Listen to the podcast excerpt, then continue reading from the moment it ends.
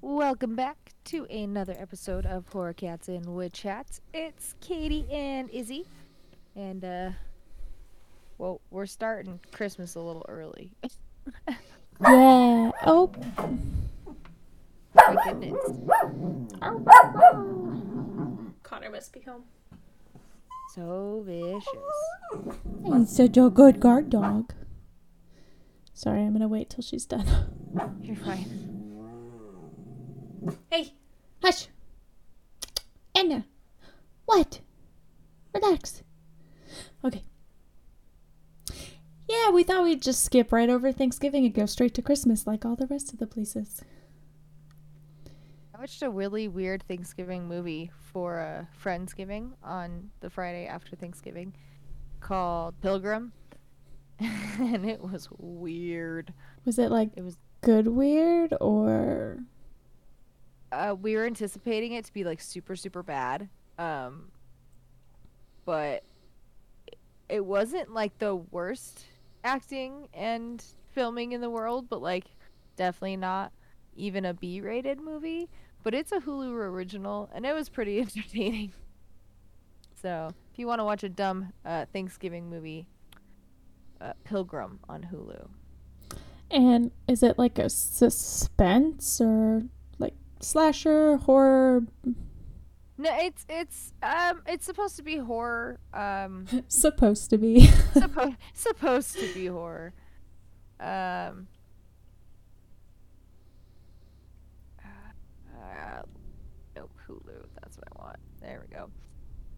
Uh, so this it's like this rich woman basically invites these uh reenactor actors to um produce an authentic first Thanksgiving with her family, but it takes a super unexpected turns. Things go dark. It's weird. Um,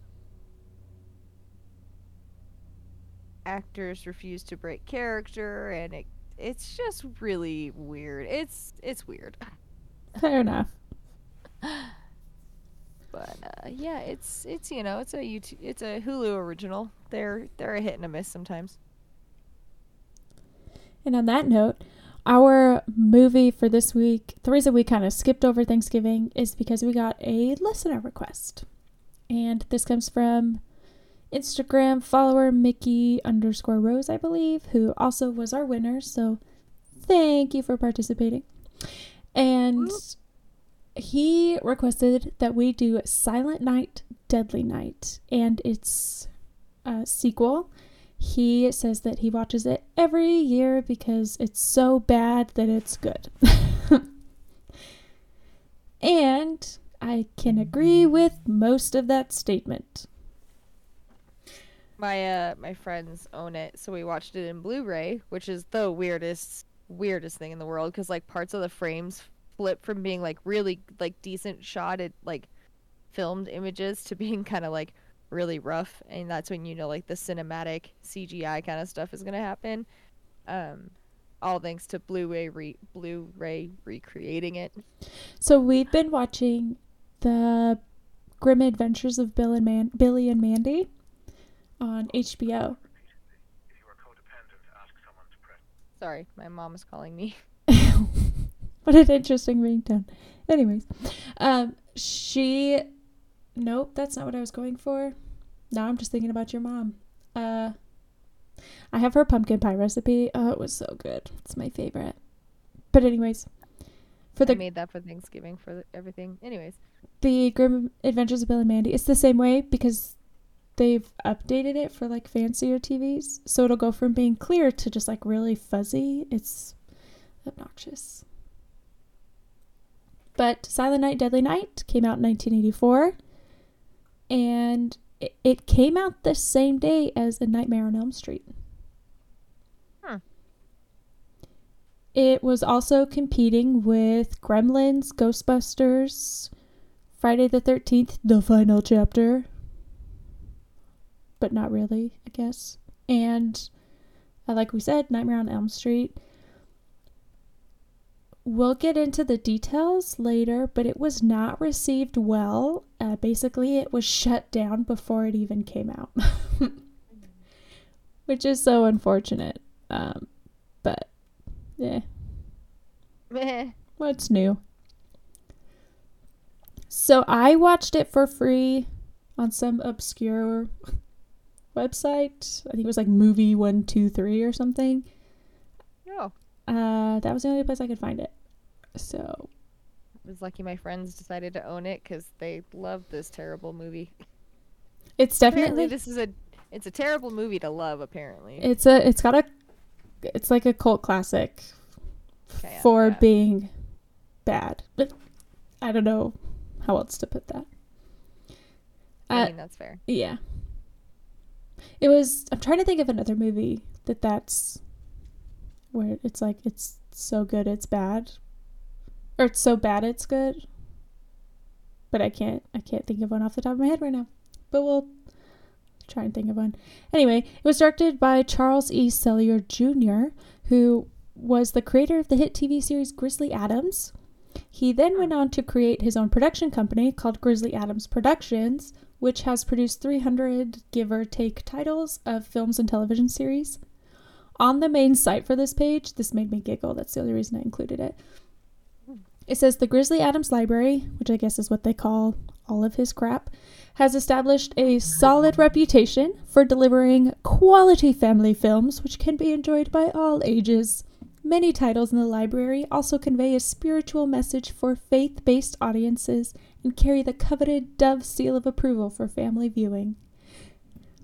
Mm. This movie is everything that that is not saying. Yeah, for real. um, it is kind of anti faith, it is not for family viewing.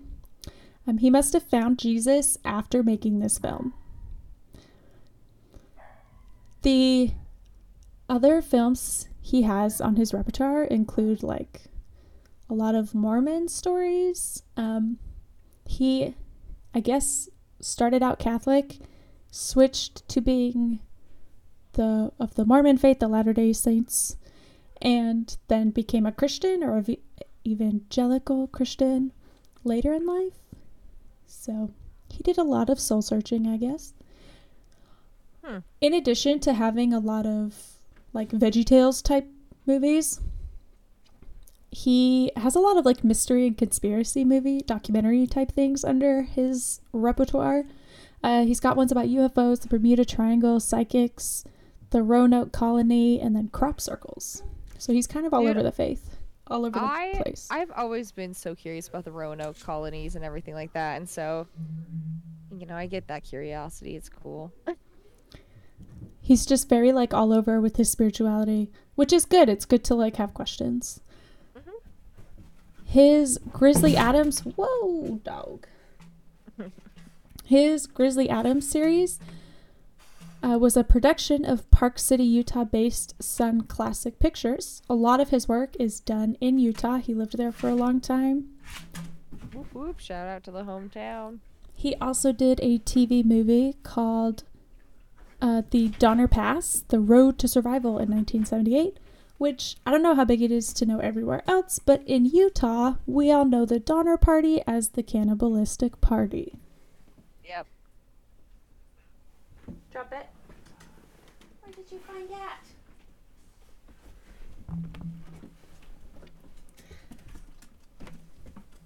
Thank you. Hey, Mom. Hey, buddy. In 1980, he also did The Legend of Sleepy Hollow, the TV movie. It was filmed in Utah and starred Jeff Goldblum as Ichabod Crane. Uh, he was nominated for an Emmy for that. Oh, and he died on my birthday. That's lovely. He died in January 2011 at the age of 67. And the Salt Lake Tribune actually ran like a obituary article about him because like I said, a lot of his stuff was in Utah. I don't know what he died of. I want to say it was like a heart thing. But I don't know. Happy Death Day on my birthday, bud. and the writers for this show. So it will say like based on a story by Paul, I think it's Kami or Kaimi, I don't know. That's that's what I would guess. Um, it says at the very beginning of the movie, uh, a lot of people are online. Sometimes it will say that it's based off a book called Sleigh Ride, but there's no book. Uh, it was actually a script that Paul had written while he was in Harvard, or like at school in Harvard or something. And this is basically what happened. So um, on HalloweenLove.com, I found an interview with uh, Scott Schneed, who was one of the producers of this movie.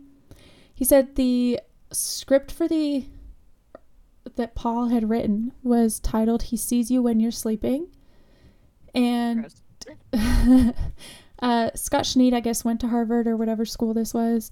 Uh, so he,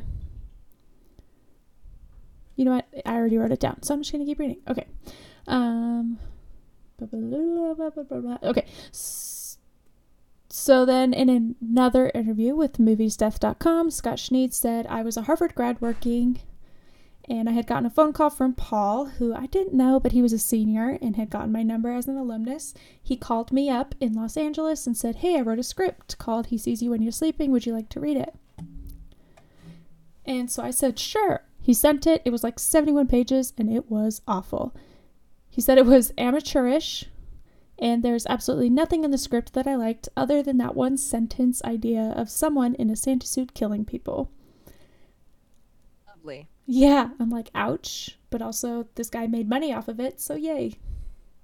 He bought the rights, just, you know, so he wouldn't get in trouble. They had the working title of Sleigh Ride, which is where that came from. And then it eventually got rewritten to be Silent Night, Deadly Night. And thus, that is how we got this. And then this, the script we know was written by Michael Hickey, who didn't have anything else that I really cared about. Right. And for the rest of this episode, we're doing things a little differently. Um, normally, we do a brief syn- a brief fish synopsis, and then we just kind of jump around. From there, um, I've been told that that's not great for storytelling, and that's just how my brain works. So I'm trying something different this time. Let us know if you like it. Yeah. exactly. Uh, we need to we need to know your input here. Uh, warning before you watch this movie, there are a lot of boobs and women violence and murder. Obviously. Obviously. Yeah. Good The- timing. The Cute. murders in this are great though. I I did appreciate the way the creativeness, I guess. I don't know. Anyway, they weren't funny. We'll get there. uh, so it starts out Christmas Eve, 1971, in Bartlettsville. I think it's in Indiana. And you Sure. Are introduced to parents Ellie and Jim Chapman driving their baby, Ricky, who's maybe like six months, I don't know, and a young Billy Chapman, age five. They are driving to visit Grandpa, who is in a nursing home slash sanitarium. And I guess they got there at 4:30 p.m. is what I learned. Okay. Uh, the mom, Ellie, is played by Tara Buckman. She is known for Freddy's Nightmare, the 1990 24 series. TV series. Sorry. Or series. My brain was on numbers, it went with it. Cool. and then Geoff Hansen played Jim Chapman, the dad. He was in Don't Look Under the Bed in 1999, which was filmed in Utah. I think I said that earlier, like in an old episode, but I forgot it. So I rewrote it, and then I was like, oh, wait, maybe I've said that already. But either way, I love that movie. I- Nevertheless. I haven't watched it since I was a kid because it scared me so bad. I'm like, Ugh, It's on it's on Disney Plus, man. It's one of the ones that I love watching. I know. Anyways, I need to. just so good. I think it was filmed at a high school, like parts of it were filmed at a high school in Ogden or Provo, something like that. I don't know. Uh, but Mr. Hansen also directed an independent documentary, and he did dinner theater in Salt Lake City. He was basically born and raised there.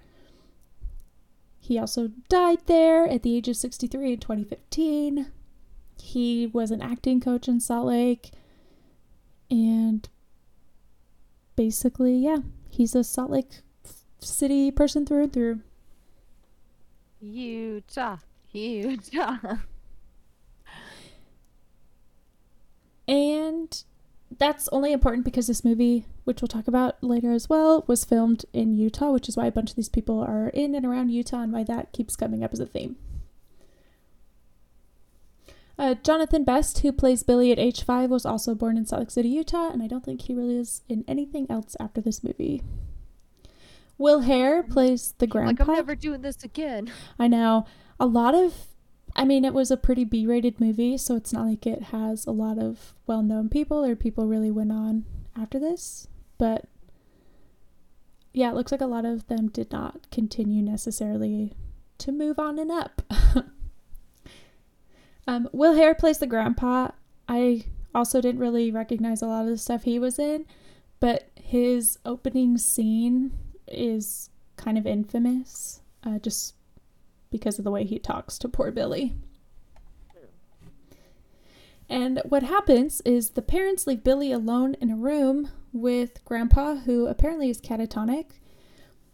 And as soon as they leave, the grandpa turns and terrifies Billy, talking about how being naughty is going to make Santa punish him and his family. And Billy's terrified, and he says, like, Christmas is the scariest damn night of the year. And Billy, with his big ol' eyes, looks like he's about to cry. And then the parents return, and Grandpa just goes back to being catatonic for Dr. Conway. Yeah, it's really um weird. It's aggressive. It's very aggressive, and it's like, well, you're. That's one way to look at Christmas, but um, that's not way the way to approach it for a child, it's, poor little thing. I mean, it's kind of Krampusy, but they don't talk about Krampus. They just say Santa in general. So there isn't like that, I don't know, difference between the two. Right. And while that is going on, a man in a Santa suit is holding up a gas station where he kills the teller, steals some stuff, and drives off. And then Yep. he, he ends up pretending to be stranded on the side of a road next to his broken down car. Uh, the killer Santa, oh my gosh, the killer Santa is played by Charles Dykop, Dyer Cop. Yep. Y- yeah, sure. Yeah, why not? And who should happen upon this poor stranded Santa other than the Chapman family who were like, let's be good Samaritans and help this Santa? He immediately like shows him their gun or his gun and they try to back away. He shoots the dad through the front windshield, kills the dad, and then sexually assaults and kills the mom. Billy gets out of the car and hides, and they don't really show anything happening, but I assume the Santa just leaves the baby alone and wanders off. Yeah, I have no idea. the the The baby was left and never um. Never touched on again. Uh, this is your first instance of lots of boob shots, which is a theme throughout the film. yeah, yeah. Not what I was expecting at all. To be I- honest. I was surprised seeing as to the year it was made. And then it jumps to December 1974 at St. Mary's Home for Orphan Children, where eight year old Billy and his brother Ricky are living. Oh, okay, I guess that makes sense. And convent run orphanages, I guess, also just do the schooling. So these poor kids, like, never leave this orphanage. It's their school, their home, their place of work and play. Yeah, it's just they never leave. And poor Billy is in class and they're drawing these great pictures of Santa. And he goes to show everyone his drawing, and it is a drawing of Santa murdering people. Yep. And then he gets in trouble. Go figure. Uh, I looked up to see if this orphanage was real in Utah, and it wasn't. Uh, but there was the Kern St. Anne Catholic School, which was started by a convent as an orphanage way back when in Utah. And it turned into like this really big, fancy place where a lot of orphans went for a long time. They had like, I don't know, I think within their first year, they had like 200 orphans. Damn. Uh, once it got shut down, it turned into a Catholic. I mean, it did get shut down. Um, the Utah State foster care system was started in 1954, and so orphanages weren't a thing after that. So they, the kids got transferred into the foster care system, and at that point, it turned into like this big fancy Catholic school, which is still standing and servicing grades. I think it's K through eight to this day. It's like a beautiful school if you Google it.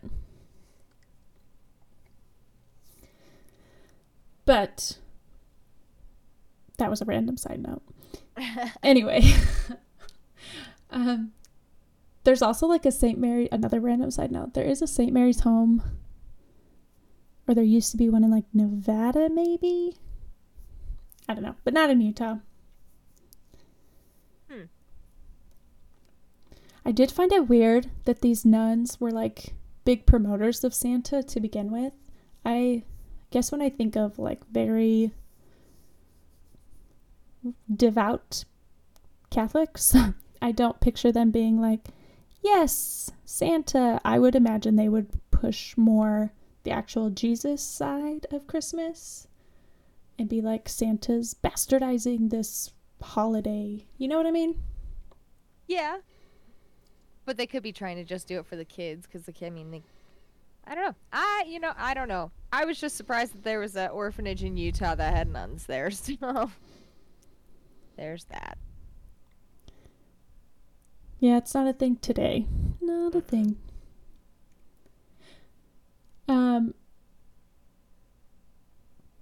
But anyway, so he gets taken to Mother Superior, but basically you find out that Billy has repressed the memories of his parents' murder and he gets really antsy around Christmas, but he doesn't know why, although they do. Right. Um, and she is like, you know what? We'll just punish him until he learns to be okay. And then we're going to force him to sit on Santa's lap because that will solve all of his problems. Yeah, obviously. It doesn't. No. Um, from this scene, they don't give any details, but I gather that the murdering Santa got caught, and that's how they know it was a Santa. Because if he repressed the memories, he may not have talked about it. But I don't know. Or he, like, told the police enough to give up the Santa and then just clean slate after that. I'm not sure how that worked. Yeah, I don't know. They don't really. That'd be something to ask my mom about. they don't ever really touch on that. Uh, Lilyan Chauvin plays Mother Superior. She is of French birth, and her real name is Lillian Zemos. Oh, fancy. She was a 1998 nominee for a TV award for Best Actress in Star Trek Deep Space Nine. That's hilarious. She also has played tiny parts in TV series like Ugly Betty, CSI, Malcolm in the Middle, ER, Alias, Frasier, Friends, X Files, and Murder She Wrote. God damn. In Friends, um, she plays Joey's grandmother because she is also part Italian. I think her dad is Italian. So she plays like his Italian grandmother who doesn't speak any English. And she looks really old in that TV series. But she's also been in Catch Me If You Can with Tom Hanks and Leonardo DiCaprio and Pumpkinhead 2 Blood Wings. Have you ever seen Pumpkinhead? Yeah, I own it. Oh, okay. I was gonna say it popped up a few times doing like research and stuff for this. So I wasn't sure if you'd seen it. Mm-hmm. Uh, she died June 26, 2008 of breast cancer and heart disease. Bummer. Uh, she was not in the second one. I think she asked for too much money. and they had a really tiny budget, which we'll talk about, but whoever they picked looked like her, so it worked out. There you go. There's also a sister Margaret who's played by Gilmer McCormick, and she is the only nice person in this movie to Billy. Oh yeah. Uh, she thinks that if they actually take care of him and like foster his anxieties and love him in any way, he'll grow up to be happy and healthy. But Mother Superior is like, just beat it out of him. And she's like, well, No. yeah, basically. Uh, while he's being punished for his picture, Billy happens upon a young couple in the orphanage having sex. And watching this boy through like the little door the keyhole. hole. Yeah, there you go. Uh, this kid is like grabbing the girl's boob, and in this magical moment, that is when he has memories of when his mother was sexually assaulted by evil Santa. Dun dun dun. And poor Billy, at this point, Mother Superior finds him spying on them, beats the shit out of the couple with a belt, um, and then goes after Billy, so he gets punished even more. And then he has nightmares, so they tie him to the bed, because that's how you solve that. And Yeah, of course. it's so upsetting. Uh, the words punish and naughty are repeated over and over and over again. And so So much. I decided to start counting them. Uh, I counted punish being said 16 times and naughty 15. And I feel like it was said way more than that, but that's what I counted. Hmm. I probably missed a few at the beginning because I tried to go back and recount them, but I couldn't remember exactly where I had started counting from. So, yeah. But if that doesn't give you the whole idea for this movie, um, rewatch it because that's the whole idea for this movie. Pretty much. Uh, and then the next day, Mother Superior tries to make Billy sit on Santa's lap, and apparently he has superhuman strength and knocks this grown man over by hitting him in the face. And then it skips 10 years to the spring of 1984. Billy is now 18 years old.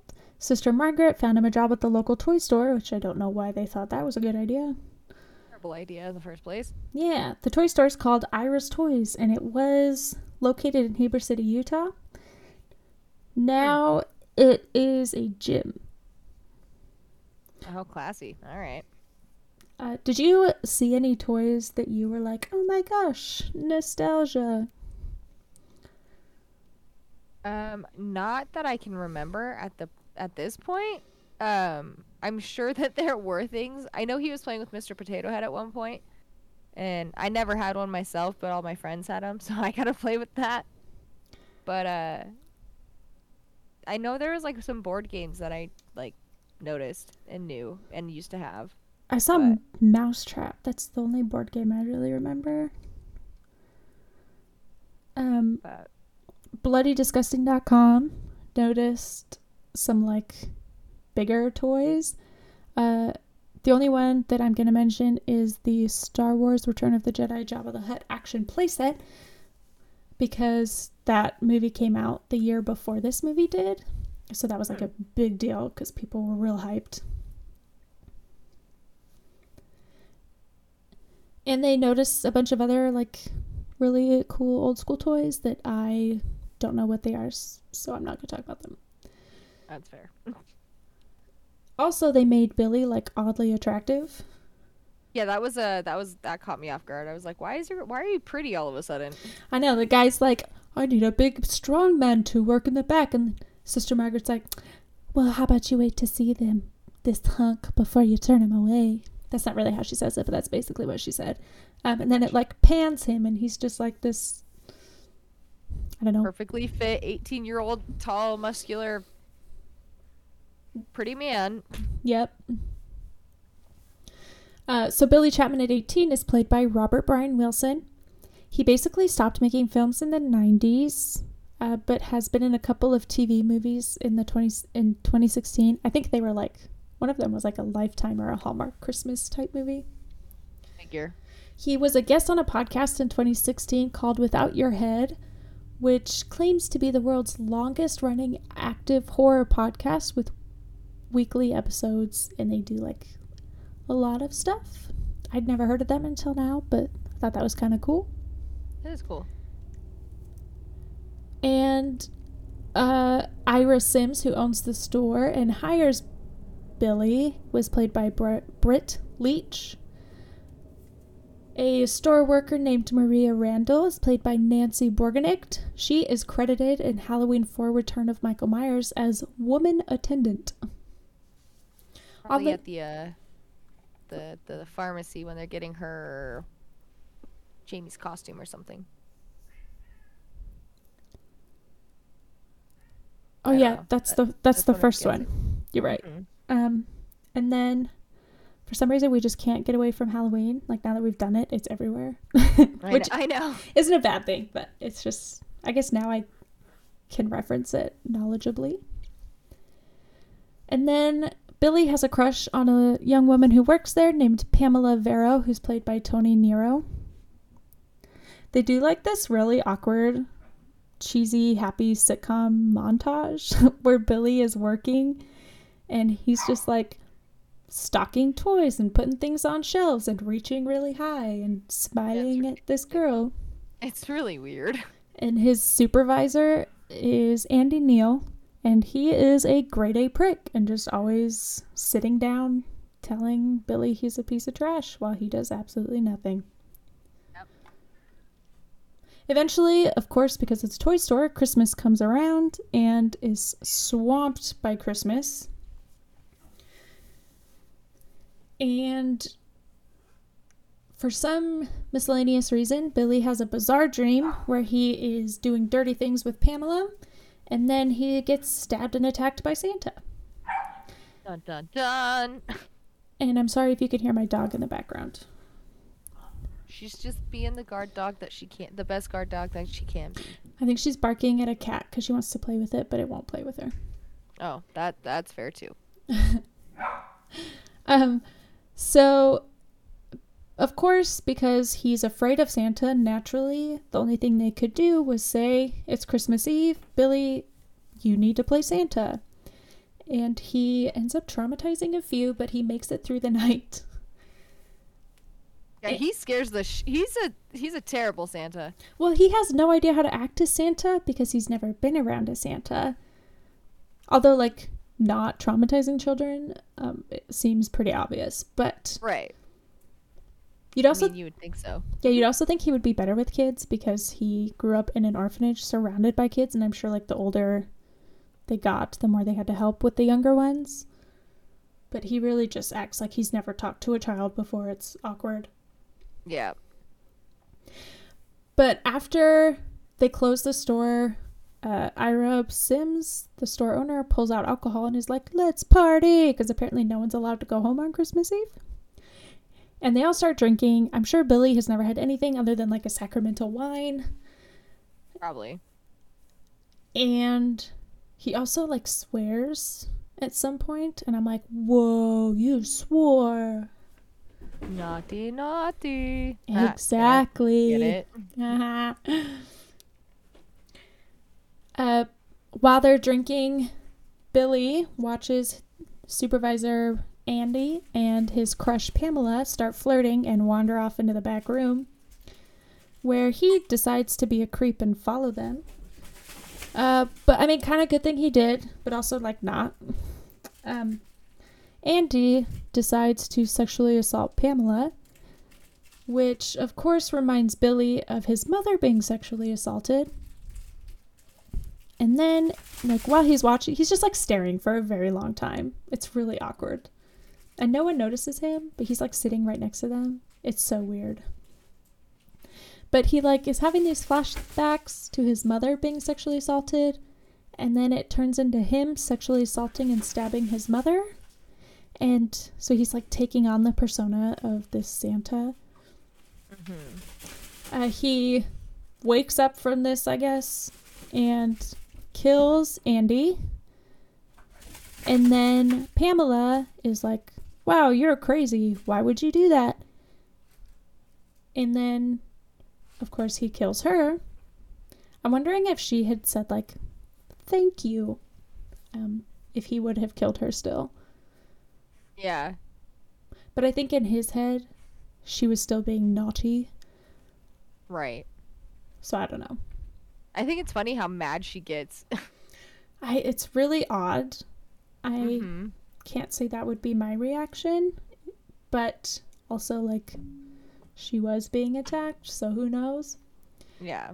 But all he says to her is punishment is necessary, Pamela. It is good.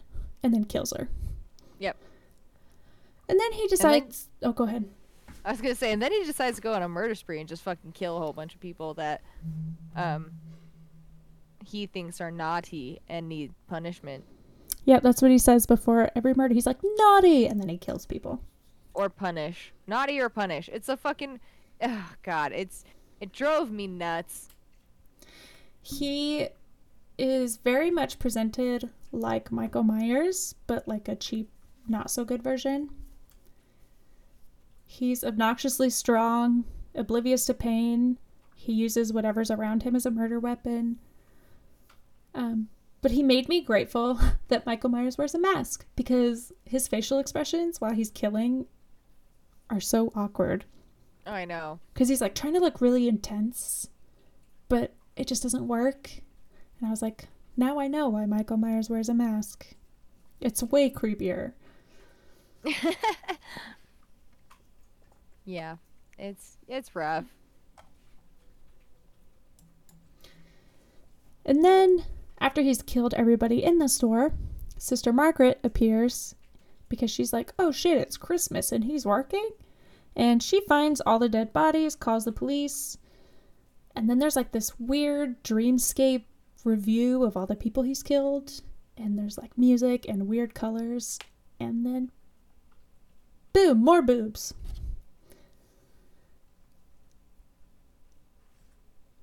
Um, and then you see another couple of teenagers, I assume, named Denise and her boyfriend. They are babysitting her younger sister. I don't know where their parents are on Christmas Eve. I assume like a work party. I don't know. Probably.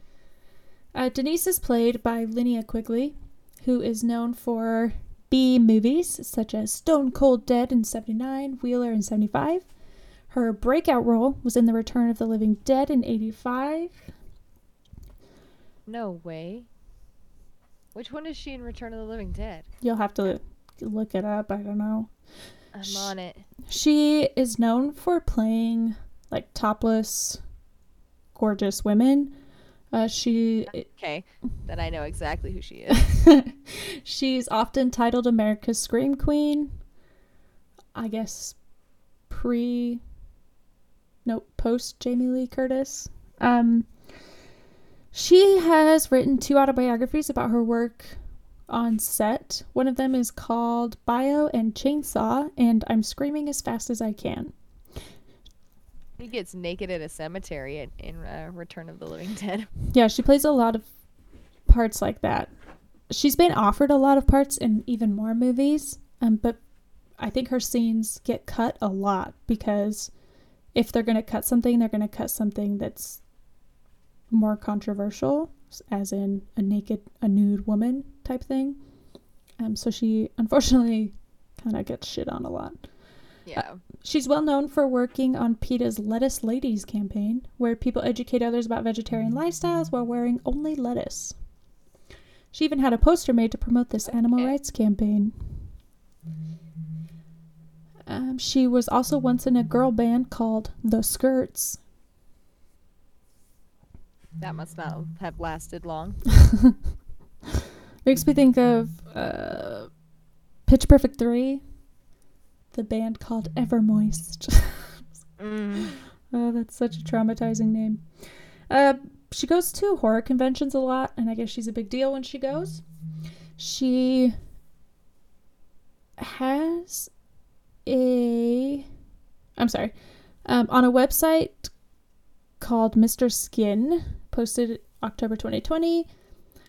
Uh, she was one of the top four, quote, Scream Queens who had done the most on screen nudity. According to the list, she had 64, not including the ones that she'd been chopped out of. The other three were Debbie, I was like, Rochin, Rokan, I don't know, who had 40, Jamie Lee Curtis, who had 20, and Milla Jovovich at 20 as well. Currently, she has nine movies announced. I'm sorry, she has nine movies that are either announced in pre production or filming to post production. So she's got a bunch of movies coming out. She also has the same birthday as Vincent Price, May 27th. Hmm. And so while she is getting mid sexual encounter with her boyfriend in this movie, uh, she hears bells, which Billy has bells on the sleeve of his Santa costume. Yeah. But she's like, ah, I gotta go let the cat in. And her boyfriend's like, Are you kidding me right now? And she's like, Yeah. So she puts shorts on over her oh, underwear Oh, this is another thing that drove me absolutely nuts. and then answers her door to the snow cold outside with her tits Shirtless. hanging out. Yeah. yeah. In Utah, let me tell you, in Utah, it's fucking cold, it's like- especially at night. I was like, Why put shorts on if you're just gonna do it that way? Who the fuck is wearing shorts i in in the midst of winter in Utah? First That's off, also a good point.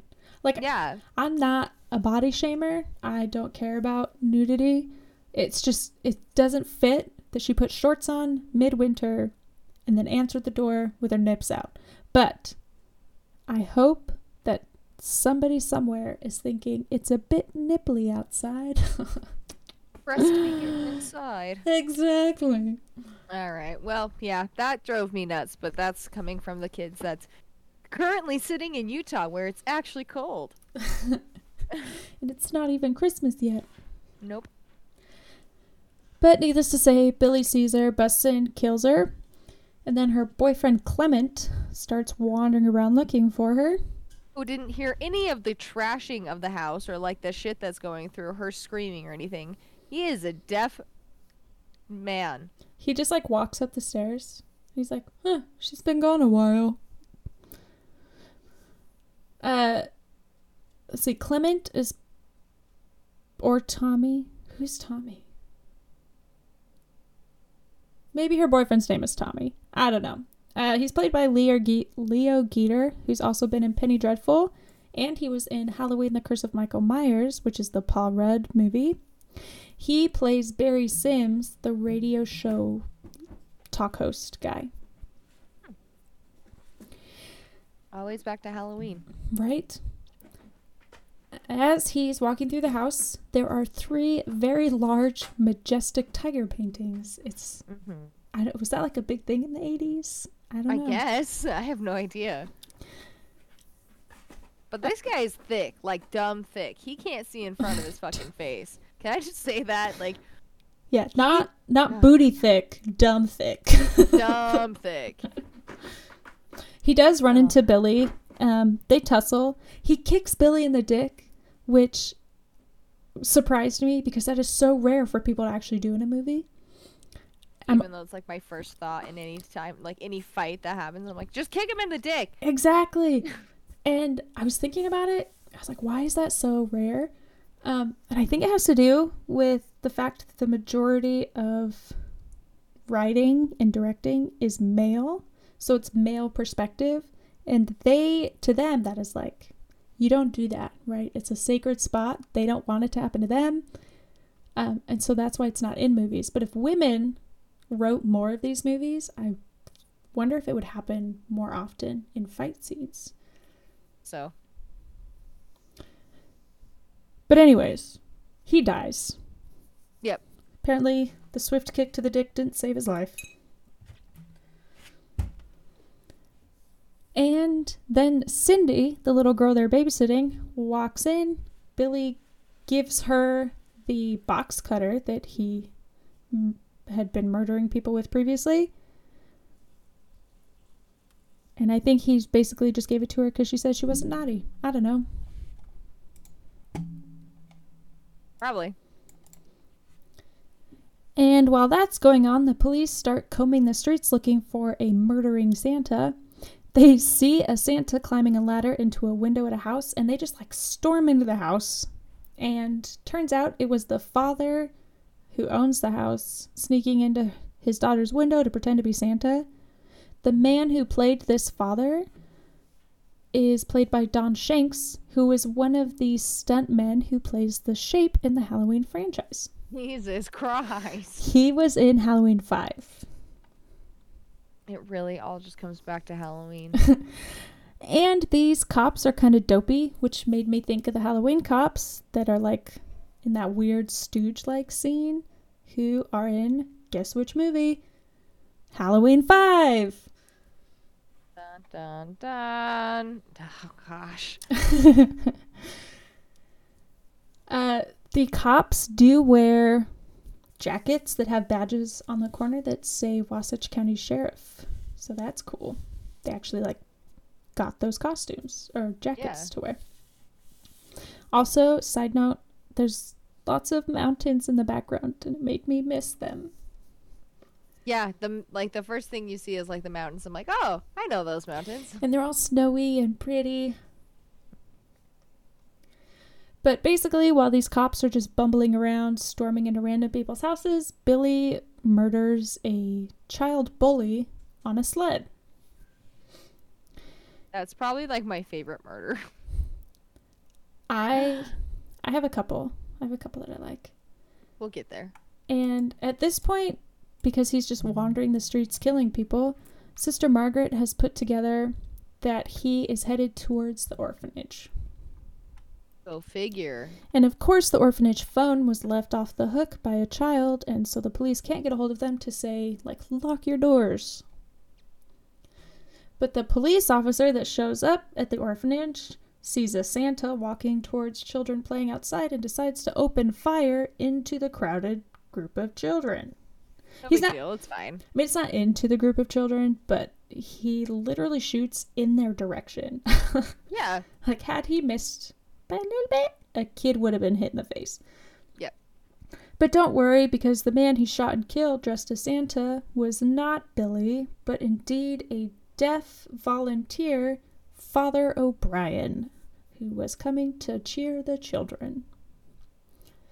And they decide that it is a great idea to put all of these children inside the orphanage in the foyer in front of the unlocked door instead of putting them anywhere else while they wait for Billy Chapman to get caught.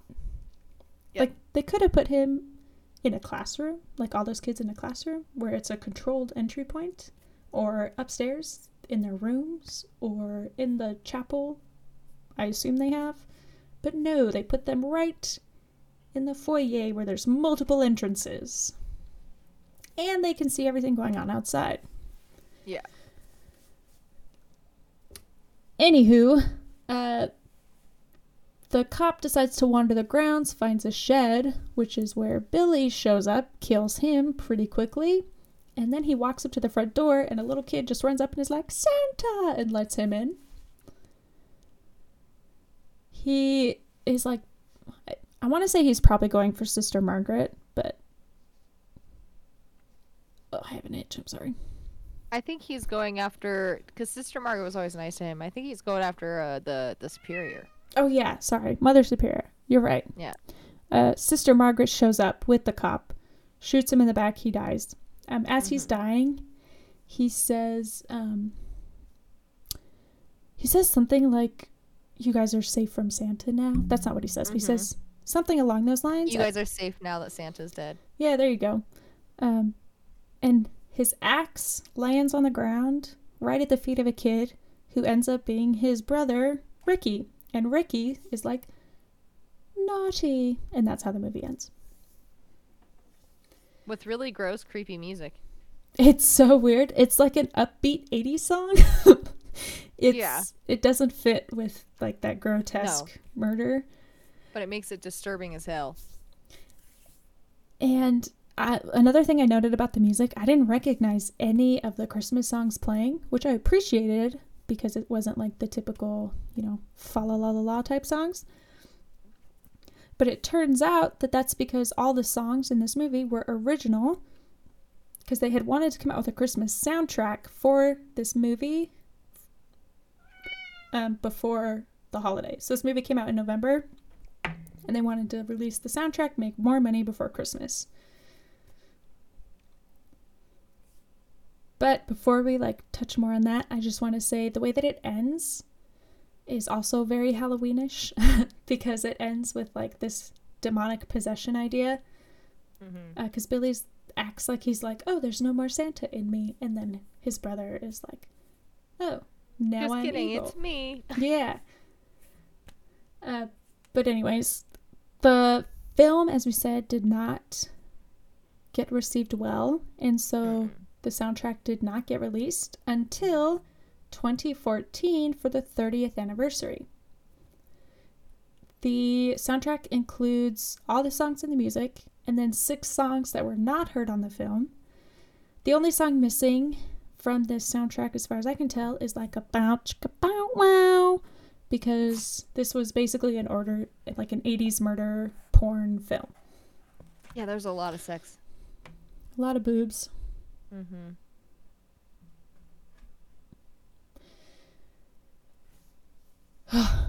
Okay.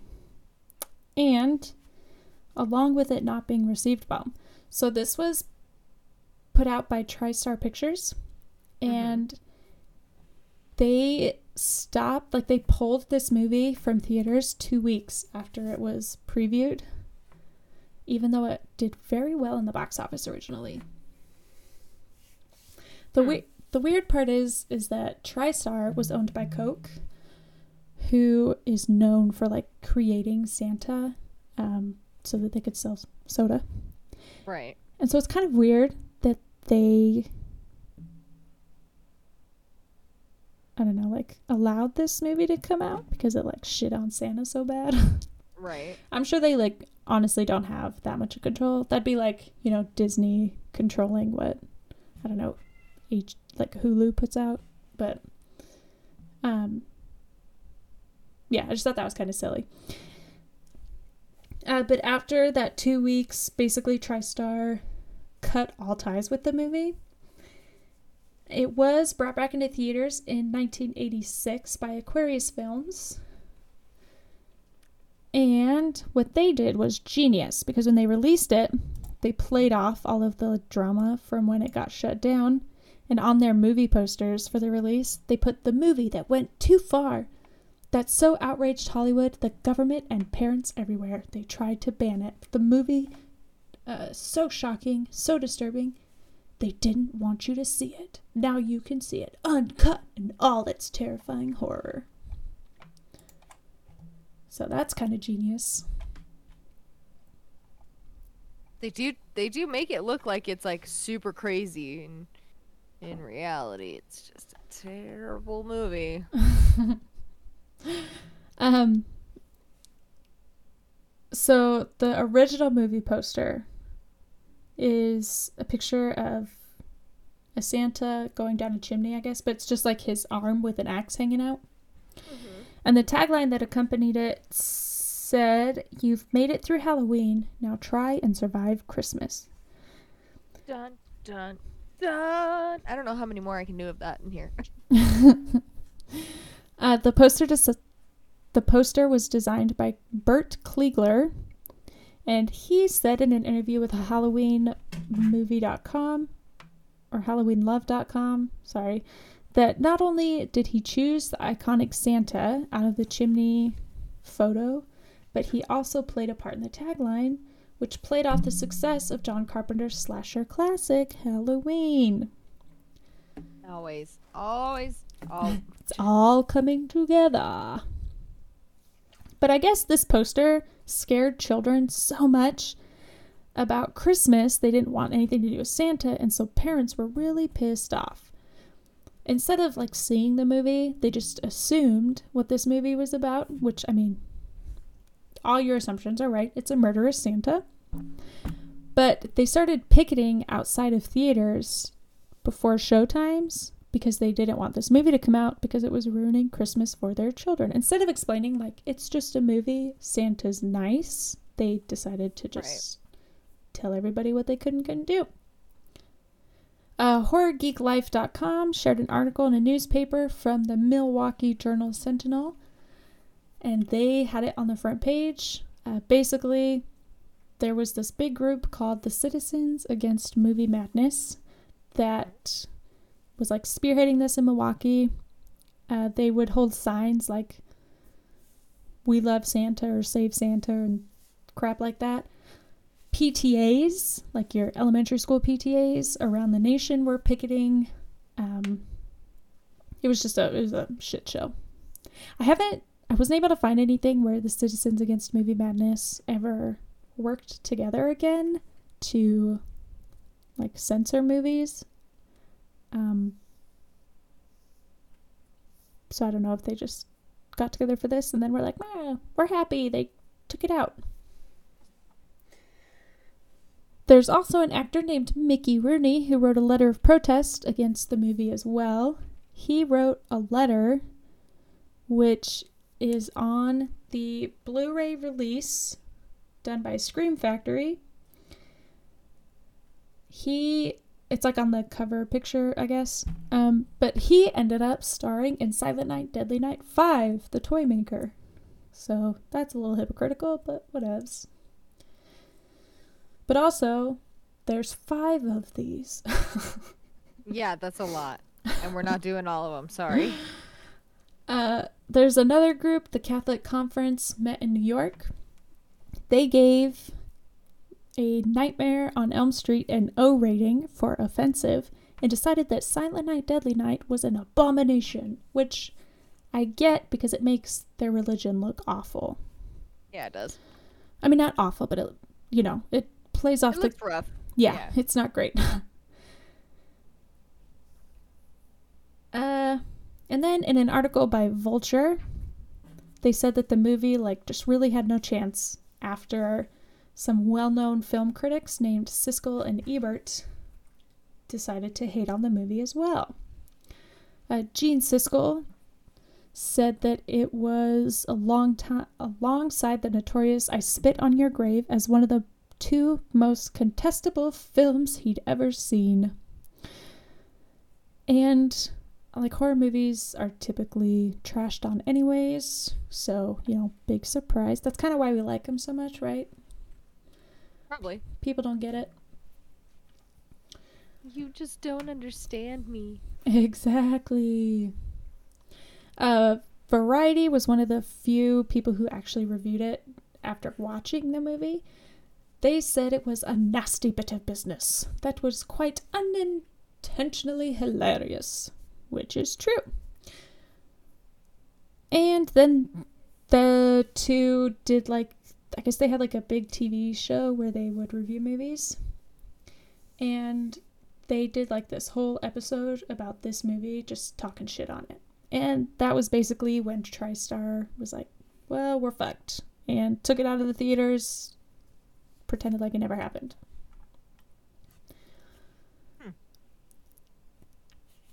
And fun fact censorship in filmmaking has happened before. Surprise, we live in America.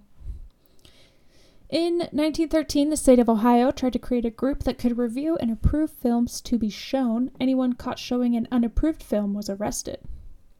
Damn. Wasn't there a bar in Utah that got like shut down or they lost their liquor license or something mm. because No. they showed wa- s- so it was Brewvies downtown Salt Lake, um, and that's our our bar and movie theater that we have. Uh, and they we were showing Deadpool, and there was like this whole thing where you're not supposed to show like Nu- these it's nudity. like n- yeah it's nudity and things like that uh and because there's partial nudity in um deadpool uh they there was like this whole lawsuit that was caused and everything ryan reynolds came and donated a shit ton of money to brewvies and he incorporated himself into it and brewvies um was saved and i still go to brewvies because i fucking love it But that's Utah for you. I couldn't Yep. find any articles about picketing of this movie that happened in Utah specifically, which is surprising because it was filmed there.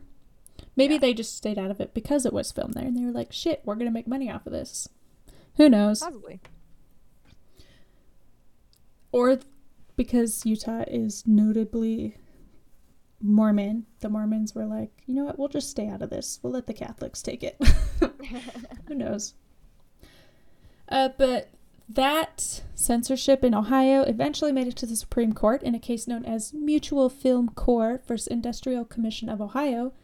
Unfortunately, it did not help the industry, and instead, the courts favored the censorship, saying that movies and TV don't fall under like the First Amendment free speech thing. And so this led to a thing called the Hays Code, which was really big from 1934 to 1968, which was basically a set of rules that the movie industry put on themselves in order to meet these like censorship rules that were popping up uh, because they wanted to make sure that the films they were making would actually get shown. So, some of the rules included no ridiculing the clergy, strike one for Silent Night, Deadly Night, uh, no profanity, especially in regards to Christianity, strike two for Silent Night, Deadly Night, no representation of interracial relationships. They had that going for them. Good thing that's not a thing now. Uh, no displays of illegal drug activity, and these rules also went on to cover like nudity, strike three, violence, strike four, rape, strike five, and all sorts of stuff like that. Um, I'm can't think of many movies that don't have some of those in there. A lot of them do. Yeah. But I guess this is why he went on to make very religious films because that's all he could get shown. All right. Um, but the common denominator in most of those, speaking as a third party, is uh, a lot of those rules are religious defined. Yeah. But that is a chat for another day. Eventually, the Hays Code turned into the Motion Picture Association of America, which is the same organization that decides rating for films today. So that's a little history for you. Hmm. And thus brings us to Silent Night, Deadly Night 2, which came out in 1987. You can see this on Tubi for free.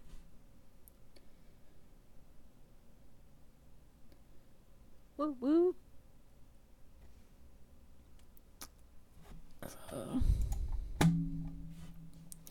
This was directed and written by Lee Harry. Did you actually watch this one? No, I never got a chance to, unfortunately. Uh, let me tell you, you're not missing out. Okay. Cool. Uh, so Lee Harry doesn't really make movies. He Oh. he does a lot of the editing for movies, but he's not real big on like actually directing them. So this was his like toe in the water, and then he's like, nah, fuck it.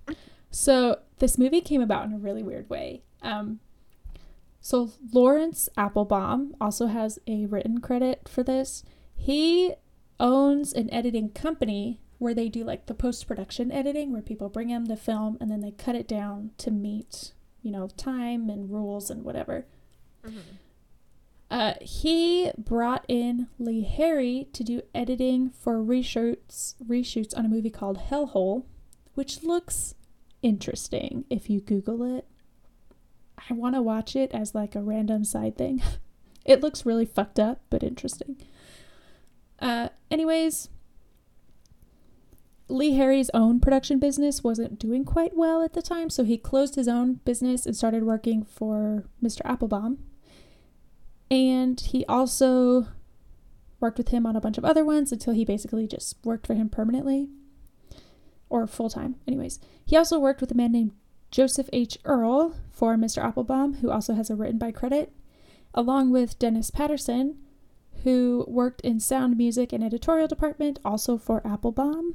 He has done movies like Sorority House Massacre 2, Slumber Party Massacre 3, Escape from DS3, which Lee Harry worked on. I think that's where they met a lot.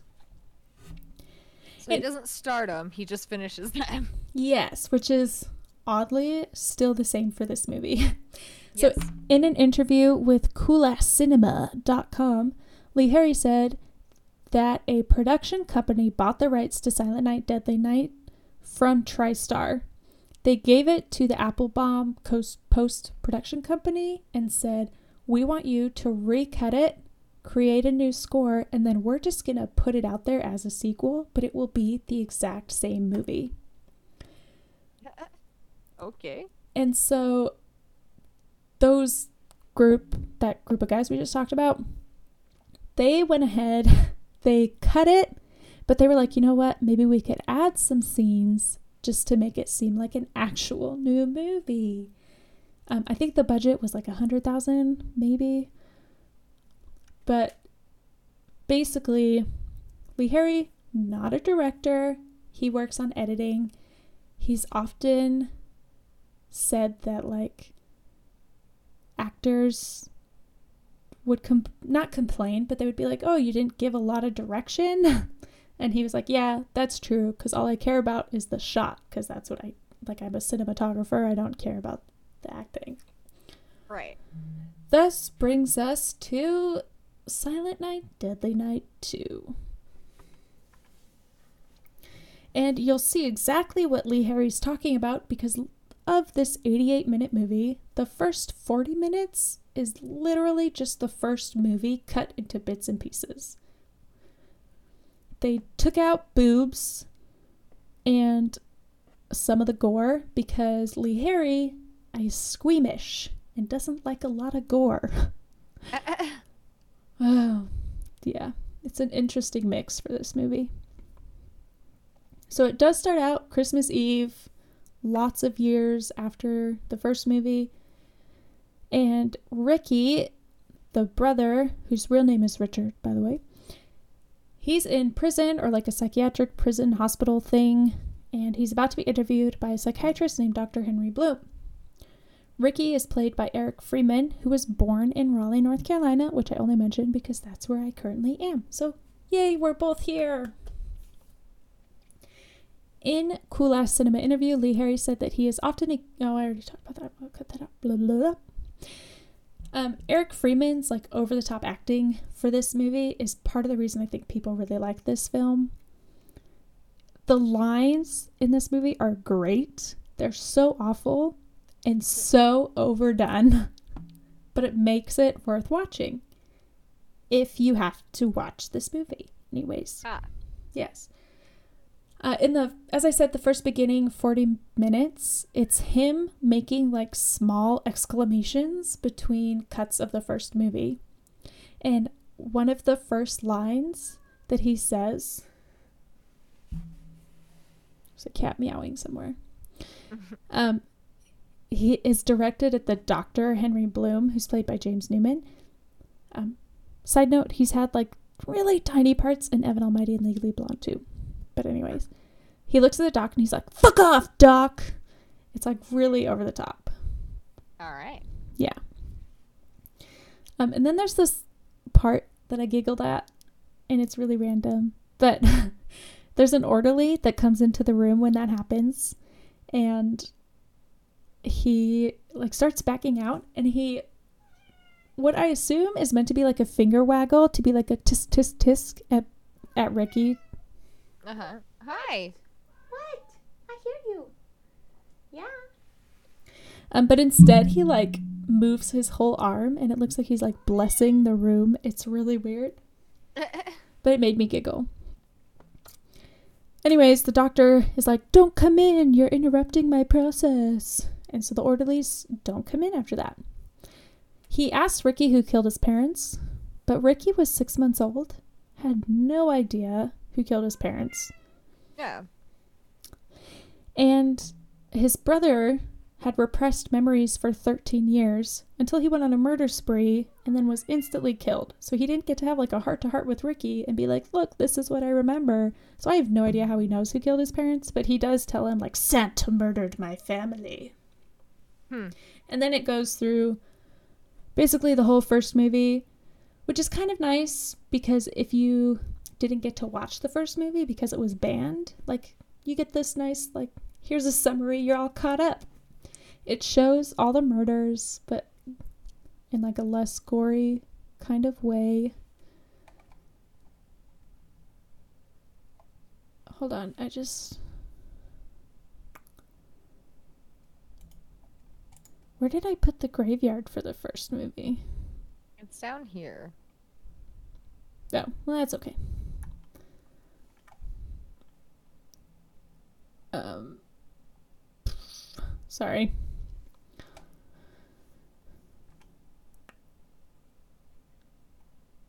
When you read it, do you want me to cut it and put it after the actual first movie, or do you want to keep it where it is and do like movie one into movie two graveyard?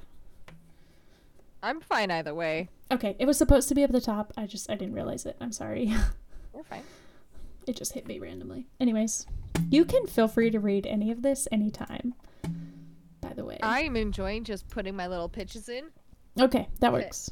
because I, I I didn't I don't have a lot of nice things to say about this movie again. Well, that's fine. We're not here to be nice. I don't know. Anyways, um, okay. Um, this cut that they put together, like we said, it has less boobs, less gore. Um, I think that was so that it would meet a lower like rating and be showable in theaters. Mhm. But it turns out that this is like the 13th psychiatrist who's attempted to interview Ricky. He says this to the doctor, who just says, Good, that's my lucky number. It's not his lucky number, just so you know. Oh, it is it, it. I I like 13 and 31. Those are my numbers. Yeah, it doesn't work out for him. Spoiler alert. Bummer. Uh, then he says, Do you sleep, Ricky? To which Ricky responds, I don't sleep! But Billy had dreams. And then it goes into more cuts. What the fuck? Okay. And you get to see the majestic tigers again, so there's that. Mm. Um, and there's this part where you kind of get this idea that Ricky doesn't actually remember anything accurately, and that all the stuff that's being relayed is really just like a secondhand story. He might have changed things because he says something like at the orphanage, janitor Kelsey was shot as Santa. But if you remember not too long ago, um, it wasn't the janitor, it was a volunteer f- named Father O'Brien. So they kind of give you this idea that his memories might not quite be as solid as he thinks they are. Uh, they do end up showing where the axe is pointing at Ricky, and it's the original footage, but then halfway through the like panning up the kid's knees, the footage changes to like modern day footage. and God. it's a totally different actor because this kid goes on to play Kid Ricky in more parts of the movie. So they switched it halfway through the pan and it's really it's not a smooth Oh, terrible. transition. Terrible idea. um 10-year-old Ricky is played by Brian Michael Henley and then Daryl I think it's Gibbo plays him at either age 12 or 15. I'm not entirely sure. The math said 12, but the credits say 15, so I don't know. Uh, but it turns out that after his brother was killed, Ricky got adopted by a family named Mr. and Mrs. Rosenberg. Ricky shares that as a kid, he would get really anxious, and uh, whenever he saw red or nuns, apparently, he would like, I don't know, like black out kind of. and the psychiatrist points out to the audience in a very obvious manner that whenever he sees red, he gets really aggressive, um, just like a bull. So, Hmm. you know, bull, 10 year old, is there a difference? The first time it happens is when he is out shopping with his mom, and the street that this is filmed on is in Sierra Madre, California. This is the same street that's featured in Invasion of the Body Snatchers, Halloween 2, Halloween 3, Psycho 3, Return of the Living Dead Part 2, and The Fog. Goodness. And then it switches to him at age 17, and his adopted father is dead. The cemetery where they have the funeral is the same cemetery where Judith Myers' headstone was located in John Carpenter's Halloween. Useful places, man. Yeah, That all lead back to Halloween. apparently. uh, after the funeral, he decides to just like wander off into a meadow that looks like a meadow that Edward Cullen from Twilight would hang out in. It does. Like it looks like that same meadow. It's really weird. God. um uh don't judge me for like having seen those movies, but yeah, there were no sparkly vampires, but there could have been. You never know. Anyways, um there's another instance of female violence which occurs and this man attacks his girlfriend there and then he like wanders off to his jeep which is when ricky stumbles upon it he ends up running over this guy in his own jeep because his jeep is red because you know red sets him off but he like Trigger. Runs over this guy and then backs up and then runs over him again. Jeepers Creepers style. yeah. And then he just gets out and the girlfriend walks over and is like thanks. And then they both just like walk off in different directions. And that's the end of that scene. Uh, ricky has a lot of control over his murders um, as opposed to his brother billy which was like one he had like a psychotic break and that's why he murdered a bunch of people whereas billy every once in a while he gets triggered he murders somebody and then he just like walks off like it's fine um, they're kind of like two coins of a serial killer. You know, there's like Ricky with his cooling off periods, and then Billy who just like rampaged. So neither one of them are good news. Uh, Lee Harry does have this comment that I kind of wanted to like. It's kind of cringy, uh, but he, his argument to having the gore in his movie is that the victims in his movie deserved it. Uh, it's a little, you know, controversial to say, in my opinion. Um, but like, I get what he means. Like, they aren't. Most of them aren't just innocents. Uh, they're like this guy who was attacking a woman, and yeah. stuff like that. But to say they deserved to be murdered in an awful way is a little reaching. A little bit. Um, and then it jumps again, and he's at age 18. He's working at a restaurant. He takes the trash out, and there is a loan shark beating up somebody who owes him money. And this loan shark's name is Rocco, which was just like such a in your face loan shark name. uh, he happens to be wearing a red tie and have a red pocket kerchief. Per, pocket kerchief. And of course, this sets Ricky off. He kills him in a beautiful way. I'm sorry, he kills him in a way that's we can appreciate being who we are. Not that you know, you should look it up um, when we get to the graveyard. But special effects for this were done by Chris Briggs, who also did work for Critters 1 and 2, Nightmare on Elm Street 4 and 5, Zombie High, and a bunch of other horror, like B rated horror films. Ricky goes on to fall in love with a girl named Jennifer. Or Jennifer. And he makes like this big point to be like, I lost my virginity to her, and I thought that she had lost hers to me. And you're like, oh, that's going to be a big deal for some reason. And Jennifer's played by Elizabeth Cayton, who is also in Thunder Run, which was another one that their production company did. Uh, she's in Necromancer and Friday the 13th, Part 7. Uh, sorry. These two end up going on a date to a movie theater, which oddly enough happens to be about a murderous Santa. And of course, watching a murderous Santa sets off uh, Ricky, and he goes to the very back of the theater where there's this like guy heckling everyone in the theater. And I think he also happens to be wearing a red sweater. Um, and he, in front of all these people, murders the guy, but nobody notices. Hmm. Yeah, it's really weird.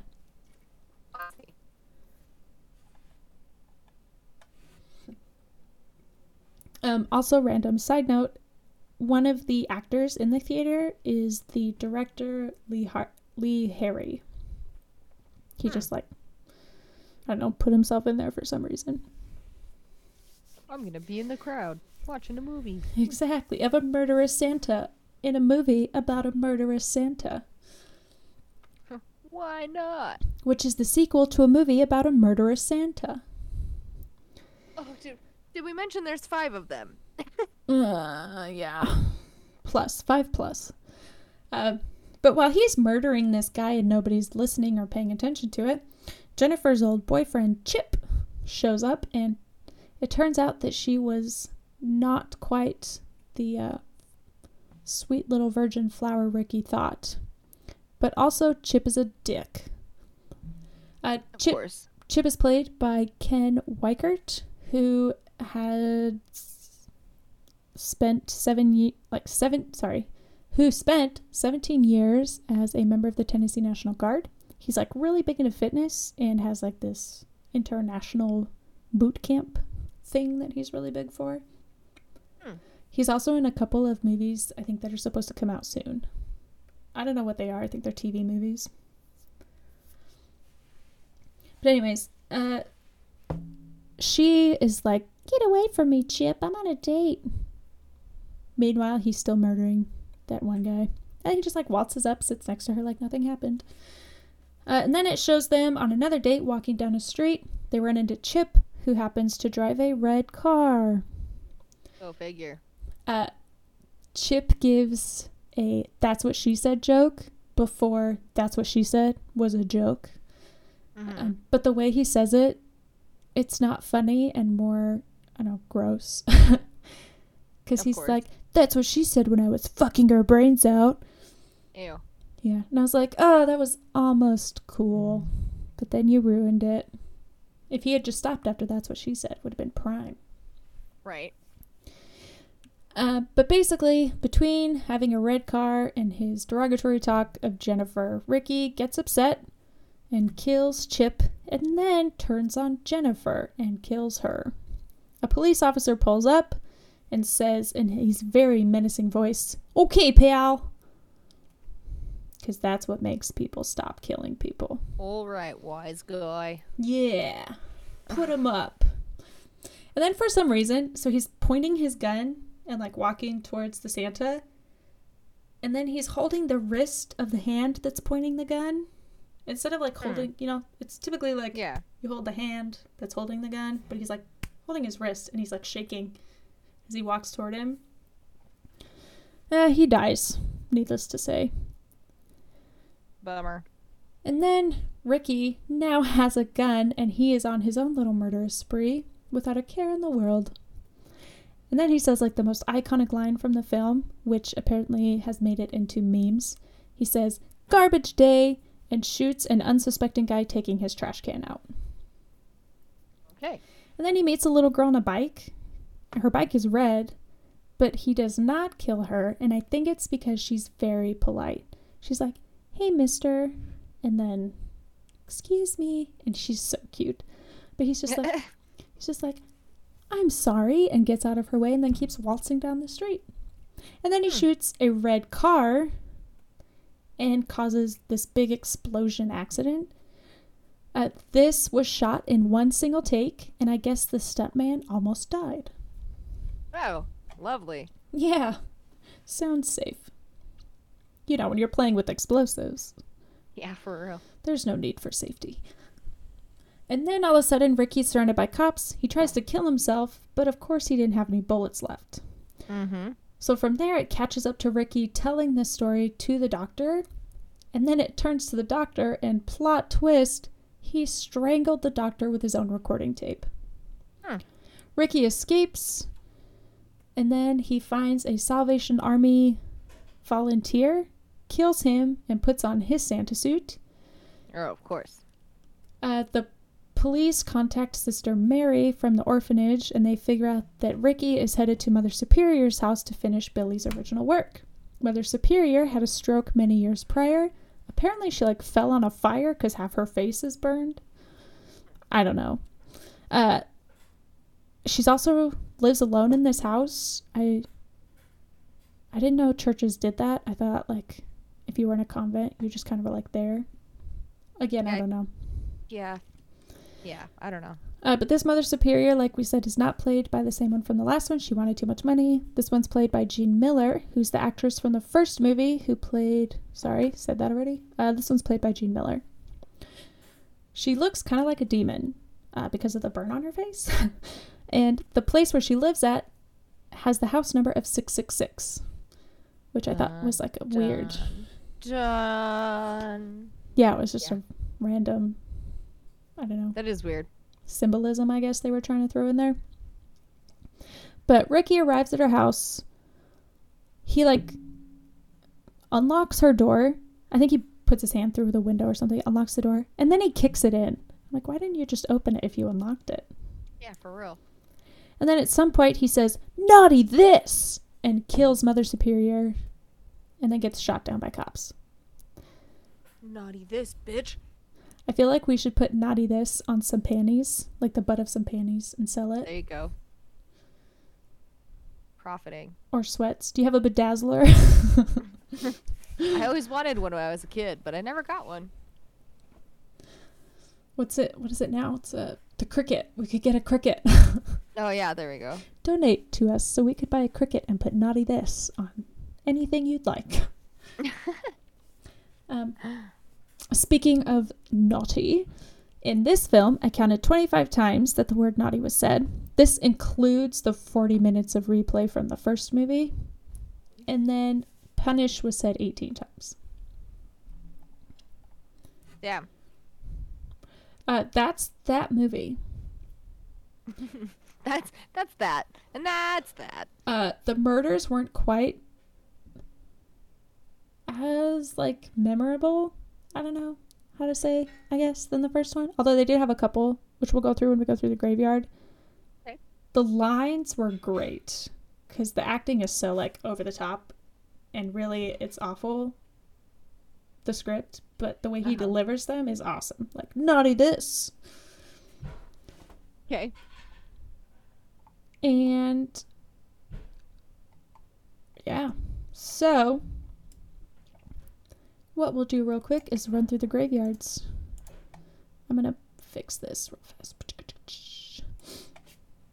And Katie, since you saw the first movie, I will let you do that one.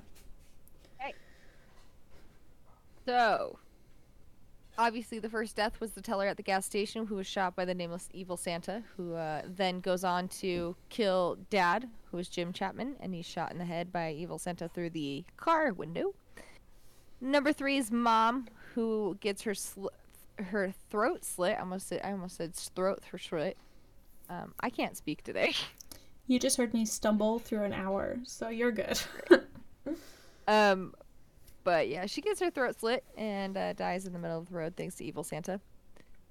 Then, uh, Andy Neal is strangled by the Christmas lights in the stockroom of Ira's Toys. This is where uh, Billy is older and 18. Pamela Vera is his is the uh, fifth death, and she is killed by Billy in the stockroom as well. He uh, he cuts her from the stomach up to the sternum with a box cutter. it's very um Jack the Ripper. Yeah. I when I was watching that, I was like, "Oh, they're gonna show the whole thing." Okay. They do, right? They do. Um, so I yeah, that caught me off guard. Makes me cringe a little bit. uh, yeah. Number six was Ira Sims, the owner of the store. He is uh he, he gets hit by the with the pointy part of the hammer, uh, thanks to Billy in the stock room. So he gets that piece lodged in his brain. Number seven is uh, Maria Randall, who gets the arrow through the tre- uh, arrow through the chest. so I had two questions. Uh-huh. One, aren't they toy arrows? I would assume so. They're in a toy store. Because that thing went straight through her real quick and easy. Oh yeah. Two, she ran to the door and then turned to the window like she was going to break open the window with the axe. Why didn't she just go out the door? Um, uh, you know, I wish I could answer that. Maybe it was locked. I have no idea. But number eight is the babysitter Denise, who got slowly stabbed in the into the antlers, with, uh, which was mounted on the. You're, yeah. What? You're freaking out. Oh shit!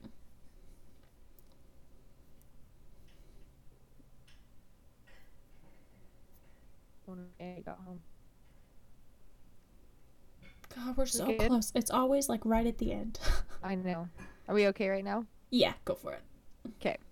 So number eight is the babysitter Denise, who gets slowly um, punctured or um, impaled, better, There you go. impaled on the antlers that are mounted um, on the wall in her house. She- Um, She looks like an angel demon thing. It's kind of cool. Bless you. sorry.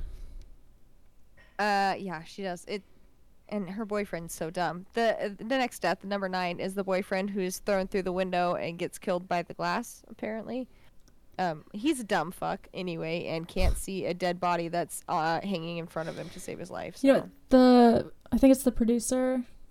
He even goes on to be like, "Yeah, when we watched it, I was like, how stupid were we?" Because he definitely would have seen that. Yeah. Um, number 10 is the big bully asshole guy who gets decapitated while sledding down a hill because he stole sleds from um, some kids. And I love that death. I think that death's fucking hilarious.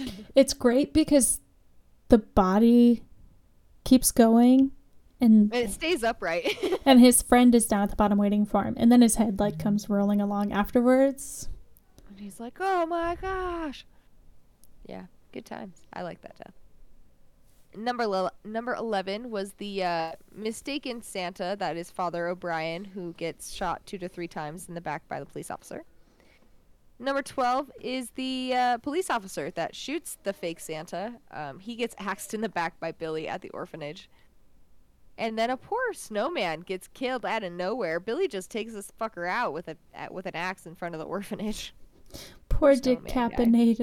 Decapitated, decapitated, decapitated. I don't know. Deca- you de- know, decaffeinated. It's Yep. fine. he was a decaffeinated, decapitated snowman. Yep. and then uh, finally, uh, the 14th death is Billy, who gets shot in the back by police by the police captain in the orphanage. And that goes into Graveyard for Silent Night, Deadly Night 2. Starts out with the the first person to die is the adopted dad. Yeah, I think he died of like a heart attack or something. Um, Natural causes of some sort. yeah. Uh, and then there's the sexual assault guy that got ran over by Ricky with his Jeep twice.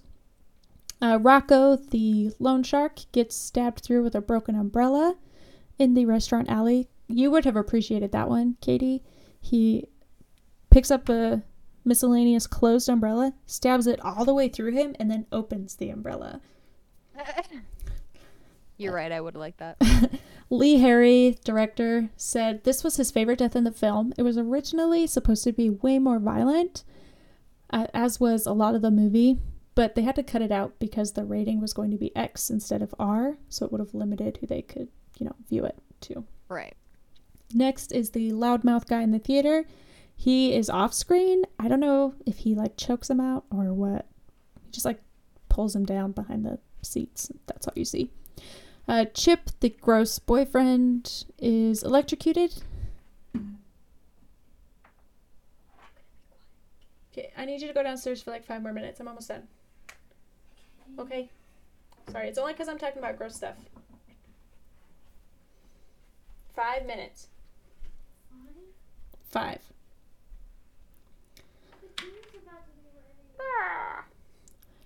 Uh, Chip gets electrocuted in the mouth by Ricky. Uh, he pulls his jumper cables, which are attached to Chip's car, sticks it in his mouth, and then he's getting electrocuted, and then his eyes explode. Lovely. It's pretty great. He strangles Jennifer. He. Oh, the cop that is, like I said, holding his gun really awkwardly. Yeah, with his wrist. Yeah. So he walks up to Billy with the gun in his face, and Billy just, like, hits the gun and turns it and it shoots him in the head. It's very Halloween, Halloween kills. Kills? Yeah, where he like yeah, hits the gun with the door and is like, oh shit, I guess that worked. Uh, that shit was so funny. yeah. The neighbor who's taking out the trash, the garbage day quote guy, Mm-hmm. he gets shot in the chest through the trash can by Ricky. There was a single driver in the red car that got shot at and then exploded when it rolled. The psychiatrist gets strangled with the recording tape. We don't know or see any workers in this prisoner sanitarium if they die, but you do hear them fighting him. He strangles the Salvation Army volunteer with a phone booth cord That sucks. and then takes his suit. Mother Superior gets decapitated with an axe by Ricky and then posed for the police. It's one of those um oh, it's Scary Movie 3 where she's like, "Are you okay?" and then her head like falls off. Um, it's like that, but she doesn't look, you know, noticeably dead. yeah. but that's basically what happens. oh, all right. Uh, and then Ricky gets shot by the cops. Of course. And then I just remembered this is really random, but the Santa suit that Billy wears in the first one is the same Santa suit that the murderer wears that kills his family. Hmm. But yeah, you would have liked some of those murders in the second one, Yeah. but I wouldn't recommend uh, watching the whole thing, to be honest. That's okay. I wasn't planning on it. Um, yeah, I don't know. I think if it wasn't 40 minutes recapping the original movie, then they would have been able to put more time and effort into a script and a storyline. yeah. Uh, but considering that their job was just to cut the original one and resell it, the fact that they did what they did is impressive. Um, Right. You know, they that wasn't their job.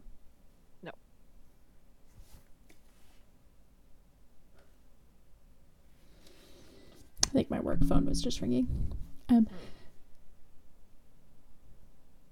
and then, just to wrap up this movie real quick, uh, we did mention that the first, the first film was done in Utah, and SetJetter.com is awesome because this guy goes to all the places where films were done, and matches the scenes from the movie with common or like modern day pictures. So he'll take it from the exact same angle, and he he like goes in depth hunting down places. So I don't want to steal any of the work that he did. Uh, so if you are interested in those kind of things, or if you want to go to the places where these houses are at, uh, I recommend going to that website, looking at what he did. It's great. He puts the addresses and everything. Uh, but this film was done in Heber and Midway, Utah. Most of the places aren't around anymore, but there is a single stone left over from where the orphanage in the film was. Hmm.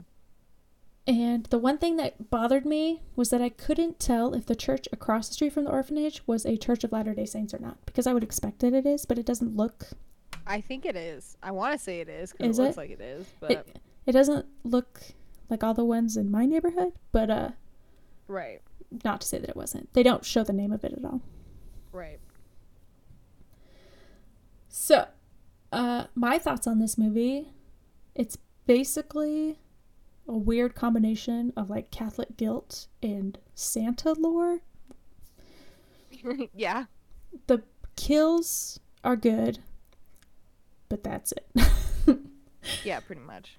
um, I think that's why it's a cult classic. It's, yeah. And it's oddly like ahead of its time, I guess, in the amount of gore and nudity that it had. Yeah. So, uh, as we've said, even though the first one is questionable, they decided to continue to make more. Yeah. We did not watch any of them. Uh, our listener only requested one and two, and I'm glad that he did.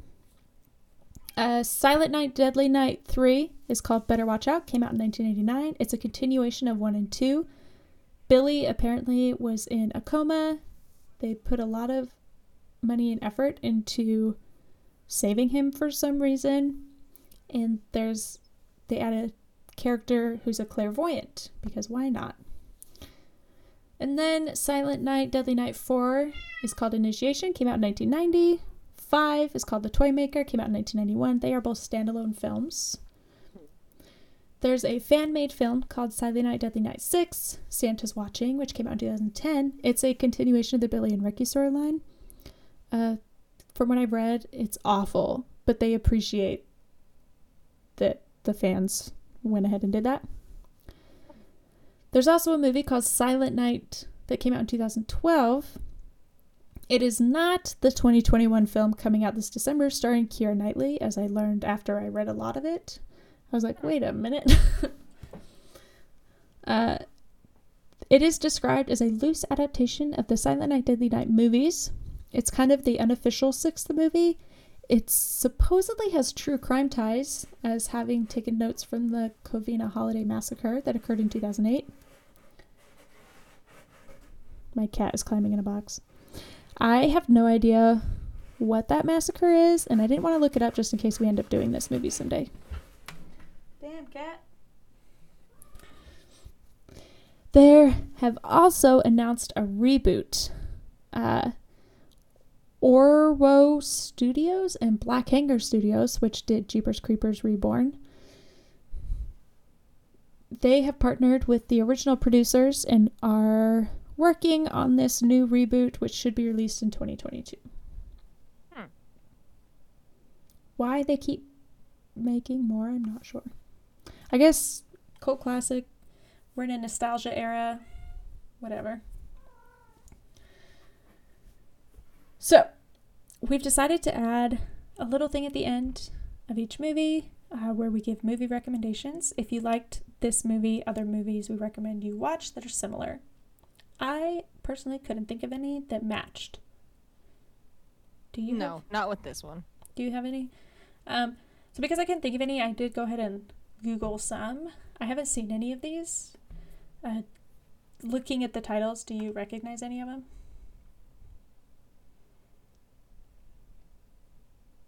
Uh, no. Uh, so the first one is Christmas Evil, came out in 1980. It's about a toy factory worker who mentally who was mentally scarred as a child upon learning Santa Claus is not real. He suffers a nervous breakdown after being belittled at work and embarks on a Yuletide killing spree, directed by Lewis Jackson. The Burning, 1981. Caretaker at a summer camp is burned when a prank goes tragically wrong. After several years of intensive treatment at hospital, he is released back into society into, into society. And then he goes on a murderous spree, uh, directed by Tony Maylam. The fun. I fun. think I've seen. I think I've seen the Funhouse. I think I have. uh, go ahead and read about it. Uh, it was made in 1981. It's rebellious teens Amy, uh, teen Amy defies her parents by going to a trashy carnival that has uh, that's just pulled into town. Uh, her and her boyfriend Buzz and their friend Liz and Richie they uh, they all go thinking it would be fun night fun to spend the night in the camp in like the the campy funhouse horror ride. The teens witness a murder by the deformed workers wearing a mask, lock and they get locked into the funhouse uh, where Amy and her friends must evade the murderous carnival workers and escape before their lives or before uh, it leaves town the next day. It is directed by Tobe Hooper, and yes, I've totally seen that movie. And I have seen the Slumber Party Massacre too. Are they um the same, like awful but good Yes. qualification? Okay. Yeah. Uh, and then, as she said, Slumber Party Massacre, 1982. 18 year old high school girls left at home by her parents decides to have a slumber party. Then there's a mass murder. Written and directed by women, which is rare. Uh, Amy Holden Jones is the director.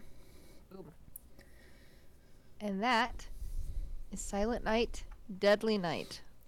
Uh, thank you for the listener request. Yeah.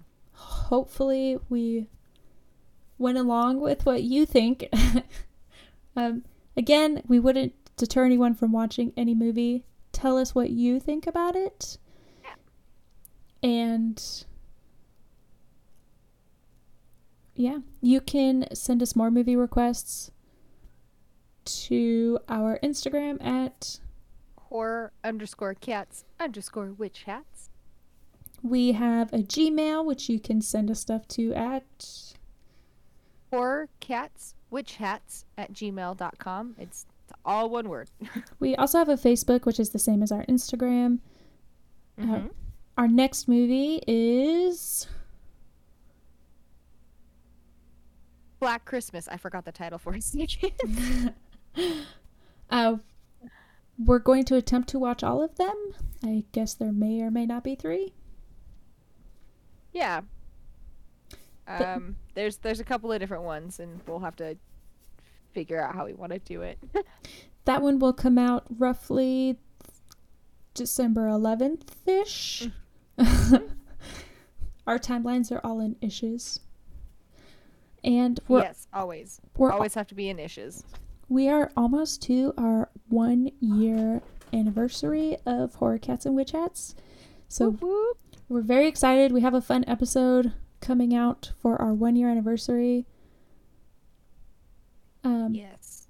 we might need a listener to participate in that episode, but we don't want to give anything away. So if you think that you would be comfortable dedicating two to three hours uh, over like Zoom or Discord, send us an email and yes. we may get you some more details and you can decide if you'd like to participate or not. I'd love to have a listener, but again, I don't want to give away too many details because we kind of want it to be a surprise. So Yeah. hit us up if that sounds like something you'd like to do. And that's all. Woo. Thanks for listening.